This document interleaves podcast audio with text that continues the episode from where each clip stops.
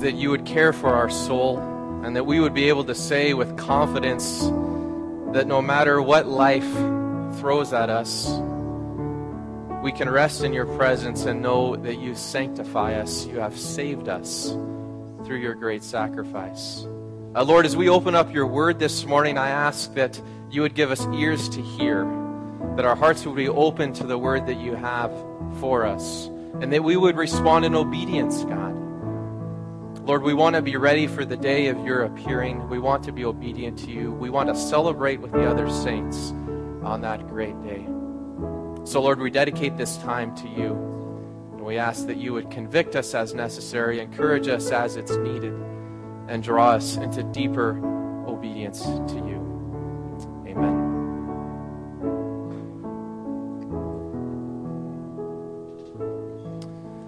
I'd like to thank the band for leading us in a few songs, and you've already had a seat, so I don't have to give you any instructions on that.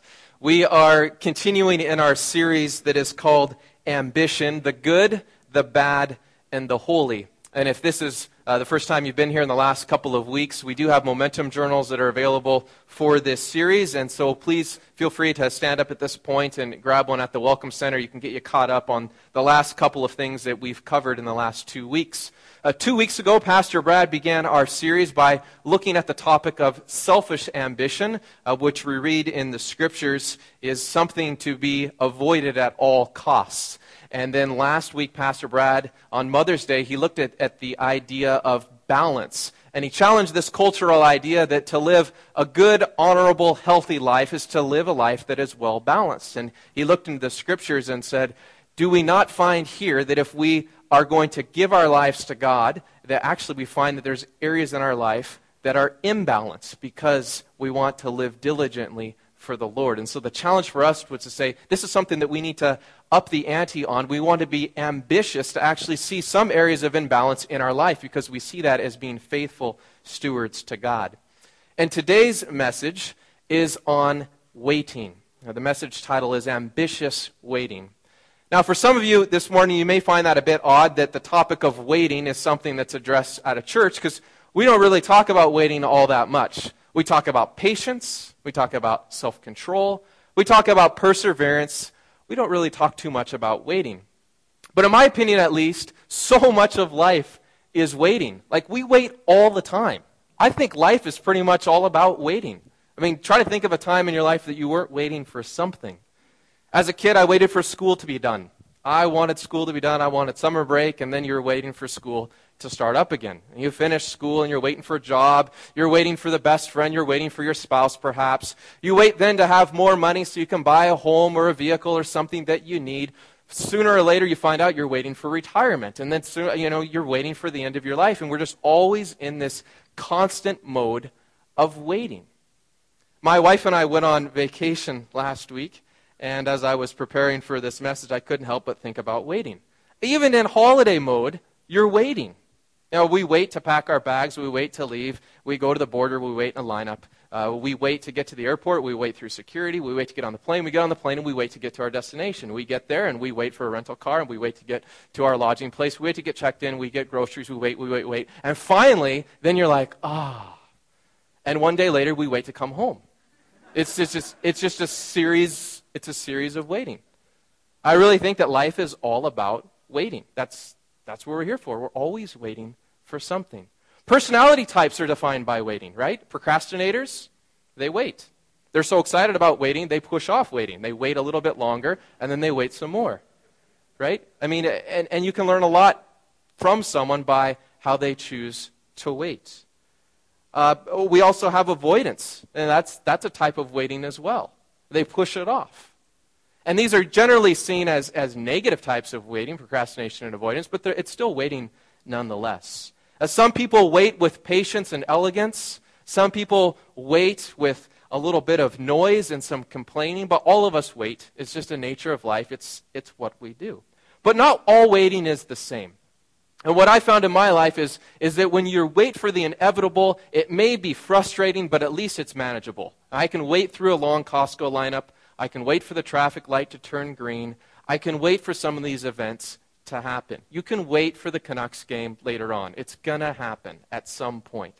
The more frustrating parts of life, actually the ones that actually fill us with anxiousness and dread and perhaps can be very, very debilitating to us, are, are the waiting periods of the unknown. It's a lot easier to, to wait for a friend to arrive than it is to wait for a, for a call from a prospective boss saying whether or not you got a job. It's a lot more uh, difficult to wait to hear from a doctor about a chronic illness that, that you have. It's much, much more difficult to wait to find out if you're going to have the financial means necessary to pay your bills going on in the future.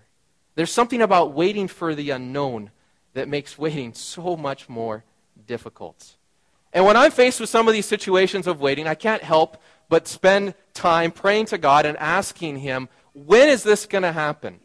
You know, I, have been waiting for, for so long. Uh, when can I expect that this individual in my life is going to find a job?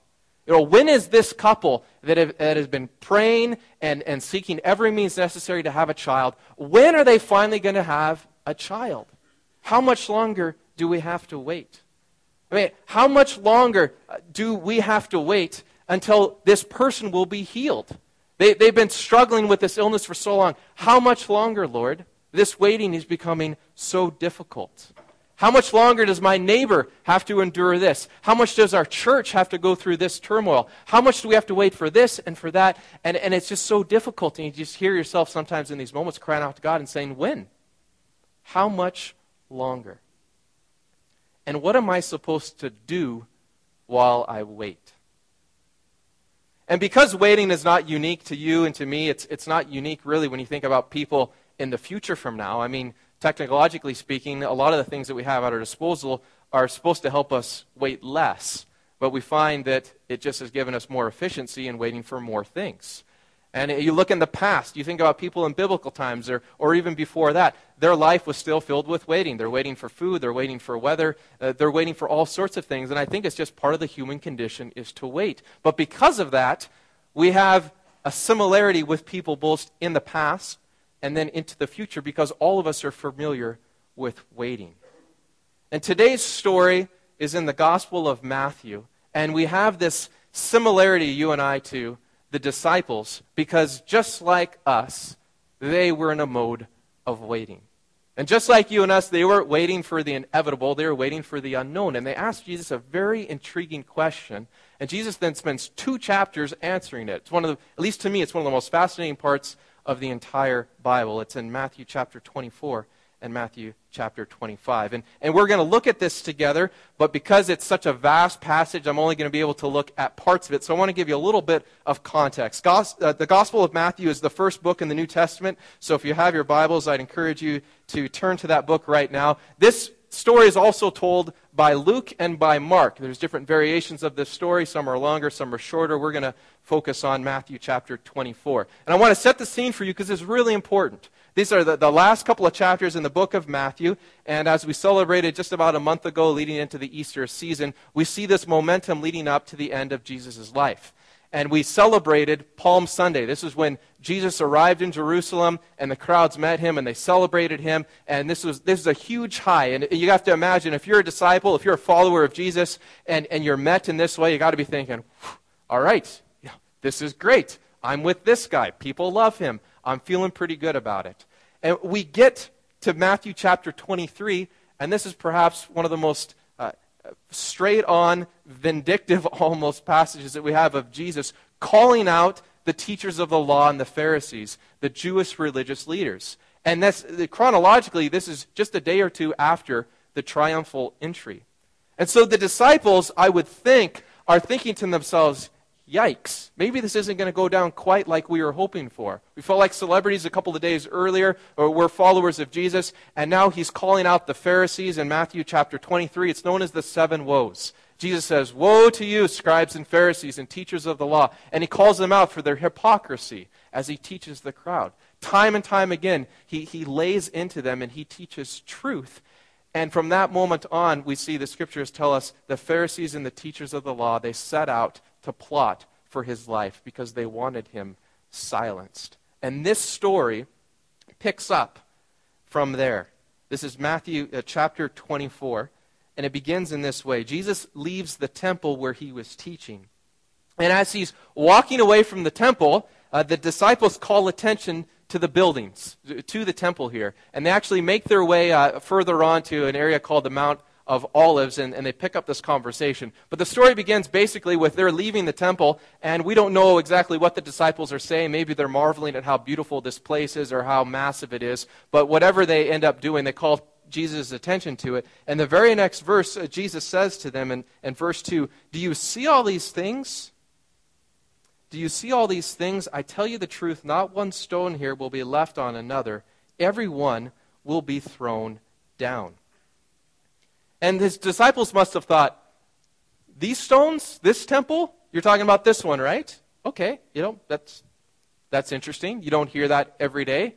Um, you know, if you can imagine yourself some of the great uh, architectural structures that we have in our day, and you have to put yourself back in the disciples' time, uh, this temple was the place in the Middle East. This was uh, the most impressive building that was there. People traveled far and wide to get there, and this was their central worship station. So, this is the place that they would go. This is the dwelling place of God. And Jesus is saying, not one stone is going to be laid on another one. Essentially, he's saying this temple is going to be ruined someday. And he's actually forecasting the fall of Jerusalem, which we'll see uh, in just a few verses.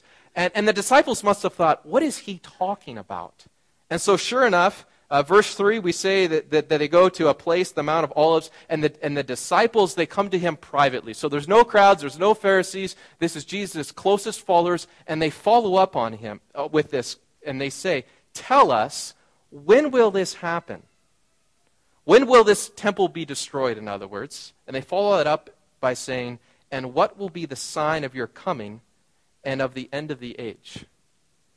So I, I don't know if one disciple interrupted the other to kind of add to this question, but this is a loaded question. And it seems like they've been thinking about it for a bit. They want to follow up on what Jesus has said about this temple being destroyed. And they say, when is this going to happen? They want to know time period here. And secondly, they say, and, and what is the sign of your coming back and of the end of the age? Now, some of our Bibles, it makes it sound like those are two different things. What's the sign of your coming and of the end of the age? It, it sounds like uh, in the original text, this is very much a united event. Uh, the disciples, Jesus, the people of that day, they understood that the coming, uh, the return of the Messiah would very much usher in the, the end of the age. So there's really two questions here. It's when is the temple going to come down? And we're looking for a sign. We're looking for some sort of evidence of the return of Christ. And when I, when I look at what the, what the disciples asked Jesus, I can't help but think this is the same thing that I ask God when I'm going through some sort of time of, of adversity. I want to know how much longer? When is this going to happen? And then, secondly, I'm looking for some sort of sign. I want confirmation. I want a text in the scripture that I can memorize and meditate on and say, all right, here's my anchor. Uh, I, I, want good, godly counsel from someone else that's, that's going to bring about some sort of sign that my actions are going according to God's plan. And this is what the disciples asked. They said, When's this going to happen? And what is the sign of your coming? And the amazing thing is that Jesus answers their questions. We have lots of stories in the scriptures where Jesus is, is a bit evasive, where he chooses not to answer. Uh, but he actually answers these questions. But the challenge is, of course, he takes a long time to do it. He takes the rest of chapter 24 and it goes all the way into Matthew chapter 5. And it's complicated for a number of reasons. Uh, the first is that he doesn't use direct language. Uh, he, he does not just tell them, well, it's going to happen at this time, and, it's, it, and this is going to be the sign of, of it happening. He uses prophetic language, he uses analogy, he refers to Old Testament prophecy, and he uses parables. There's five parables that ends this passage. And so it's a bit tricky. It's a bit tricky for us to, to read through it and say, okay, this is exactly what Jesus meant, and, and here's what the disciples would understood, and this is how we understand it. Now we can apply it, and boom, we're done. It takes a little bit more investigating. But the good news is that Jesus leaves us with some very concrete actions to take for how we should wait for these events to happen. But before Jesus addresses either question, we'll see in, in verse 4, he begins with a series of warnings. And he warns against deception, he warns against false prophets. He warns against uh, the power of individuals who are going to be able to perform miraculous signs and point people into different directions. And basically, he says, don't believe some of these signs. These signs that uh, people in, in the Jewish community understood as coming into the end of the age, some of these natural disasters, uh, some of the miraculous events, nations warring against. He actually says, you know what? This is not the sign that you should be waiting for. Don't be deceived. And that's how he begins his teaching. And then he goes into revealing the signs of the end of the age, but he blurs the line between prophecy of the future destruction of the temple along with the references of the second coming. And so it is, it is quite difficult to read it and say, okay, well, this, this applies to the temple, and, and this applies uh, to the second coming of Christ, because there's a little bit of a blur there. It's difficult to completely comprehend. Now, as Jesus predicted, uh, Jerusalem and the temple in fact, did fall. There was a siege of Jerusalem in the year 70. And that very prophecy, not one stone would remain upon another, is true. If, if, you visited the Holy Land, I have not myself, but I've seen, seen pictures of this, and there are the temple ruins. There's, there's stones all over the place. And history confirms that this siege was a terrible, terrible event. It lasted about four years, the Roman conquest of, of Jerusalem, and some of the atrocities there are, are just difficult to fathom how that could have happened. And when you look at, at some of the things that Jesus says uh, about the coming of this time, it definitely falls into accordance of what he would say. And because of that, and because of, of verse 34 that talks about that this generation will not pass away, every generation since the generation of the disciples has been able to say the return of Christ can happen now. Because all these signs that Jesus talked about happening to that generation have been fulfilled when Jerusalem was taken down. And so, justifiably, they've been able to say, here's the signs, this has been fulfilled. Jesus could legitimately come back at any time. And once we get to verse 36, uh, Jesus seems to narrow his focus a little bit specifically to the second coming. And this is where we're going to pick up on the text. This is Matthew 24, uh, verse 36. And he tells them, No one knows about that day or hour not even the angels in heaven, nor the Son, but only the Father.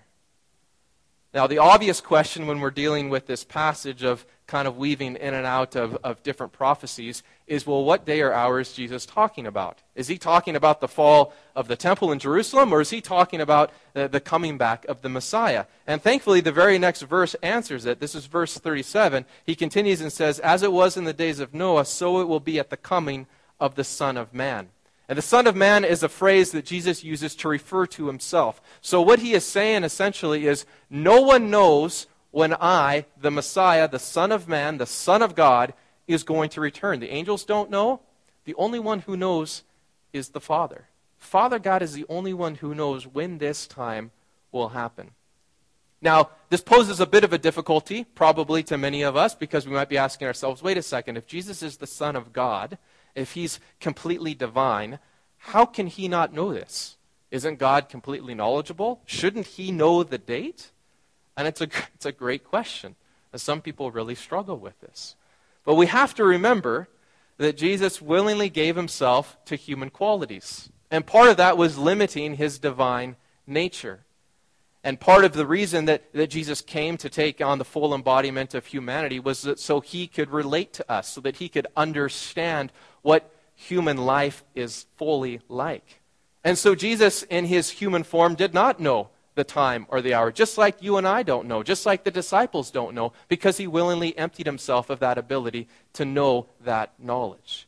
And so, what Jesus says here is that he and every single person does not know the day or the time of the second coming. Now, this is a pretty straight answer. Um, the, the disciples asked for a sign, and, and then Jesus actually tells them when it's going to happen, and the answer is, I don't know. Uh, the answer is no one knows, actually. It may not be the answer that they were hoping for, it may not be the answer that we're hoping for today, but it is the honest answer. It's the truth of the Scripture that no one knows the time of the second coming. Now, this, this presents us with two quick applications, just this knowledge. And it comes right out of the scriptures, but this is very difficult for a lot of people to grasp. Uh, the first is whenever you hear a doomsday report, don't believe it. Uh, may, it may sound silly, but I mean, Seriously, whenever you hear someone, a ministry group, a prophet, whether or not they're connected with, with the beliefs of the scriptures, whenever you hear say someone, on this date, the end of the world is going to happen, don't believe it. Because Jesus says, no one knows the day or the hour. Simply don't believe it. Uh, as I mentioned, uh, my wife Melissa and I were vacationing this past week, and we stayed at a timeshare. She found this, this great deal online. I didn't even know it was a timeshare till we got there. So we get there and we're checking in, and uh, then we go to, uh, to, to, the person there behind the desk, and they said, Well, would you like to, uh, to receive a couple of gifts while you're here? Oh, sure. You know, of course, who doesn't want a couple of gifts? Uh, in exchange for coming to one of our uh, sales promotional for the timeshare. Who, who's done this? Okay. I should probably ask who hasn't done it. That might be a, a, a better question.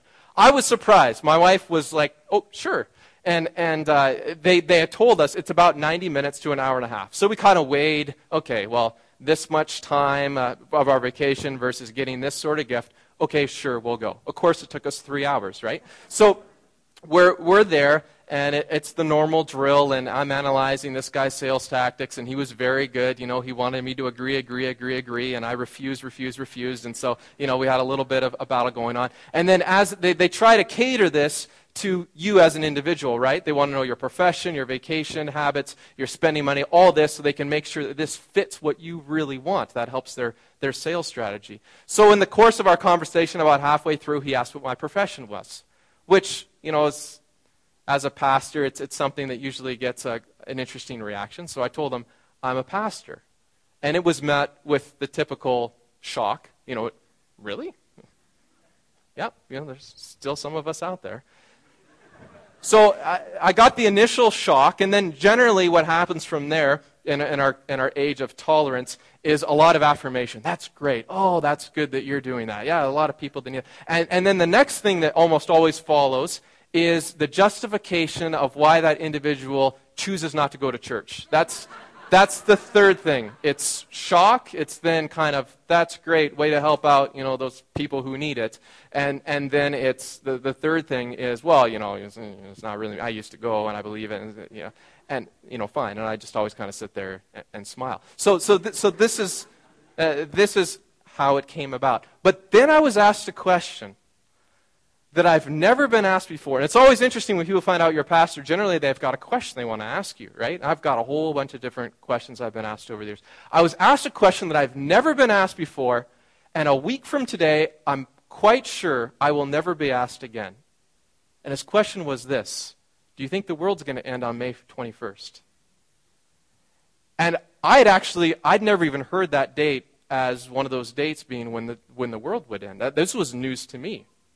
But if, uh, do you think the world's going to end on May 21st, 2011? That's Saturday. That's this upcoming Saturday. And I was shocked. Like, this guy's very interested in when the world is going to end.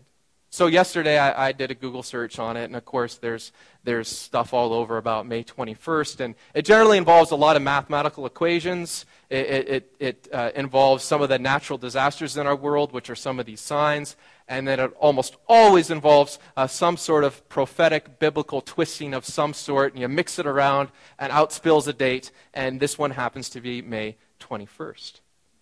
And my initial response to, to this this gentleman was, well, it's interesting. I'm actually preaching on this topic this upcoming Sunday.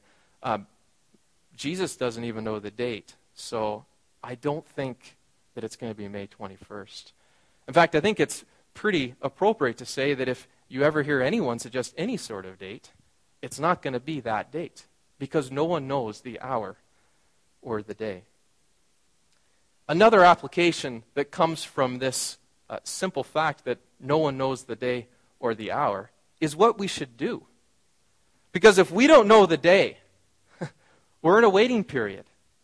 Big news. This is what we've been talking about this whole morning. We're in a period of waiting. So, how should we wait? What should we do about it? I mean, we're forced to wait for his return. We don't know if it's going to happen four weeks from now. It could be 38 years from now. I mean, our great, great, great, great, great, great ancestors could be in the exact same boat that we are right now, just saying, we don't know when he's going to return. We're in this waiting period. The question is, how now shall we live? How is waiting going to impact how we choose to live? And Jesus tells us in this passage here in, in verses 36 to 41 that the coming of his return will surprise us. He compares it to the days of Noah, where, where the people uh, who would have seen Noah constructing this ark were surprised. They went on their life. They were merry. They were eating. They were drinking. They went about their life. And when the floodwaters carried them away, they were shocked. They were surprised. And Jesus says, This is what the second coming is going to be like. But he gives us direct instructions for how we can be ready. Uh, this is verse 42. Therefore, keeping in mind all these things, therefore keep watch, because you do not know what day your Lord will come. We're told to keep watch because we don't know when he will return, because we can't know when he will return. We're told that we must keep watch. It's not a suggestion. This isn't good advice by Jesus. This is a command. These are some of the last words he leaves his disciples with, and he says, Keep watch. Be ready.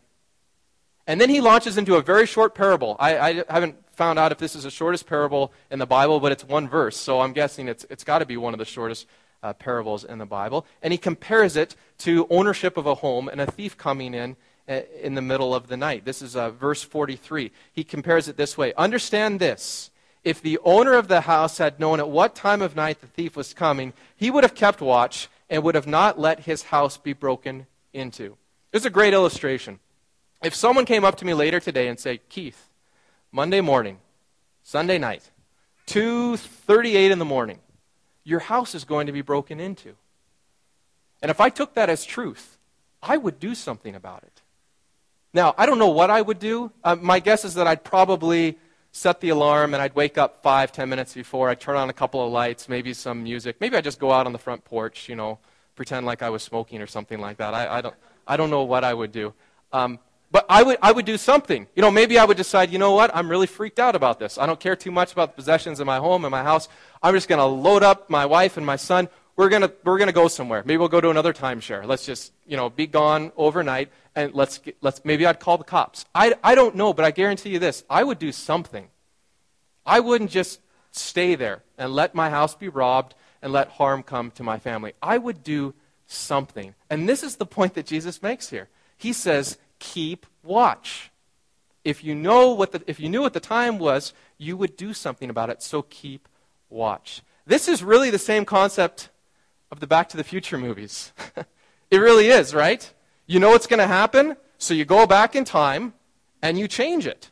Something bad happened in the past, and so you that's the knowledge, the, the future knowledge that you have is what prepares you. So you go uh, back into time and you settle that because you already know what to anticipate. It's history.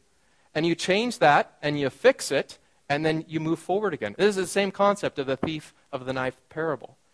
You can be prepared by knowing what it happens, and so then you change how you live in order to anticipate what will happen. And this is what we're told in, in verse 44. This is the concluding word. He says, So you must be ready, because the Son of Man will come in an hour when you do not expect him. This is the point of the parable. This is the, this is the, the direct uh, question that Jesus has now answered. We're going to see in just a minute a series of other parables that reinforce this very point. And the report, the, this is the, the whole essential point of the message. You must be ready. That's it. You must be ready.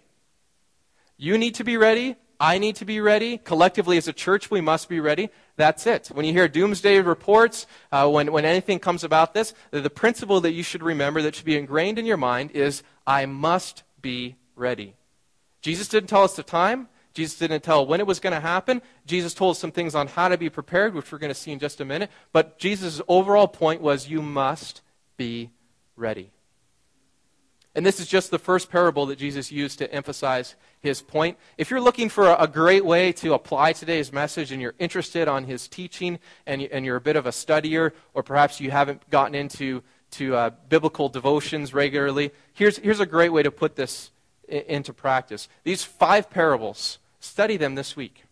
Read them this afternoon. Choose one for, for every day in, in the weekday. But study these parables and find out how we can be prepared for his coming. I'm just going to do a, a quick summary of each one because while each one reinforces this very point that you must be ready, there's several different nuances that says how we can be ready, how we can compare this to everyday life, and how we can be assured that we're ready for his return. The first one is the one that we just talked about. It's the parable of the nocturnal thief. The thief that comes in the middle of the night to rob the home. And the point is that watchfulness produces change. If we know that something's going to happen, we usually make sure that we're prepared. We change something to make sure that we're ready. Uh, the, the second parable finishes out chapter 24. It's the parable of the disorderly servants. The concept there is that the master is away. The master's been delayed. Just as right now, Jesus is delayed in coming back. And the concept is, is that while the master is away, the servants, they get into a bit of mischief. They're lazy. They have some bad behavior. And the principle that we see there in the story is that delay triggers bad behavior. When you're in an extended, long waiting period, generally that breeds some sort of bad behavior. We get into chapter 5 now. There's three more parables in chapter 25. Uh, the first one is the parable of the ten virgins. I was hoping to spend more time on this, but time didn't allow it. This is, this is an, a, a very, very interesting story. There's ten virgins, and, and back in, in that day when you had the wedding feast, these were kind of the attendants to the bride. And five of them are listed as being wise, five are listed as being foolish. And the wise and foolish are called that because they have their lamp of oil, and you fill it up with oil, and the lamp keeps, keeps burning, and they're waiting for the bridegroom to come. And the importance of this is that it wasn't just like a, a nice reception that you didn't have to pay for, that you're like, hey, sweet, I can go and put on a tie or a dress and I get this, this free meal. No, this was a huge feast. This was like a week long feast. You did not want to miss out on it. And what happens in this story is we see that the bridegroom comes at a time that's not expected, and the foolish virgins with, with they don't have enough oil. And so they ask the wise ones, Can I have some of your oil? And they said, Well, no, we have to make sure we have enough for ourselves so that so we can be invited in. And so they're advised maybe to, to go buy some, and while, while they go and buy some, it, it, the door's closed. And there's lots of applications there, but one of them is that preparation is non transferable. We can prepare ourselves. We can help others prepare, well, you know, out of our own power as much as we can do. But the reality is, is that you and I are accountable just for ourselves, not for other people. And so preparation is something that each individual has to do on their own. There's the parable of the talents, the next one, uh, verses 14 to 30. This is a lengthy one, has a lot of application with stewardship. It's very helpful. And, and the idea that we have here is, first of all, that each and every one of us is gifted. You may have a number of gifts, you may have a smaller amount of gifts. It doesn't really matter because the point of the principle is, is you're going to be held accountable for what you've been entrusted with. You're going to be held accountable for what you've been entrusted with. And then finally, there's the parable of the sheep and the goats that finishes out chapter 25. And the understanding that we have here is that judgment is coming. Every individual will, in fact, be judged when Christ returns, and actions matter. How we live matters. We will be judged according to our faith, but we will also be judged according to our actions that demonstrates that faith. And each of these five principles it reinforces the teaching of Jesus and the point of today's message, which is this you must be ready. You must be ready. And readiness, of course, implies preparation. The two of them are, are kind of used interchangeably in Jesus' teaching here. If you want to be ready, you better get prepared. And if by preparing ourselves, we make ourselves ready. They kind of go hand in glove. And these five parables provide us with some very clear ways to ready ourselves. I'll list just a couple of them, and as you study them this week, hopefully these will be reinforced. Readiness involves a wise use of our resources. That's one way we can be ready for the Lord's return. Readiness is about pursuing holiness. Readiness includes serving those in need.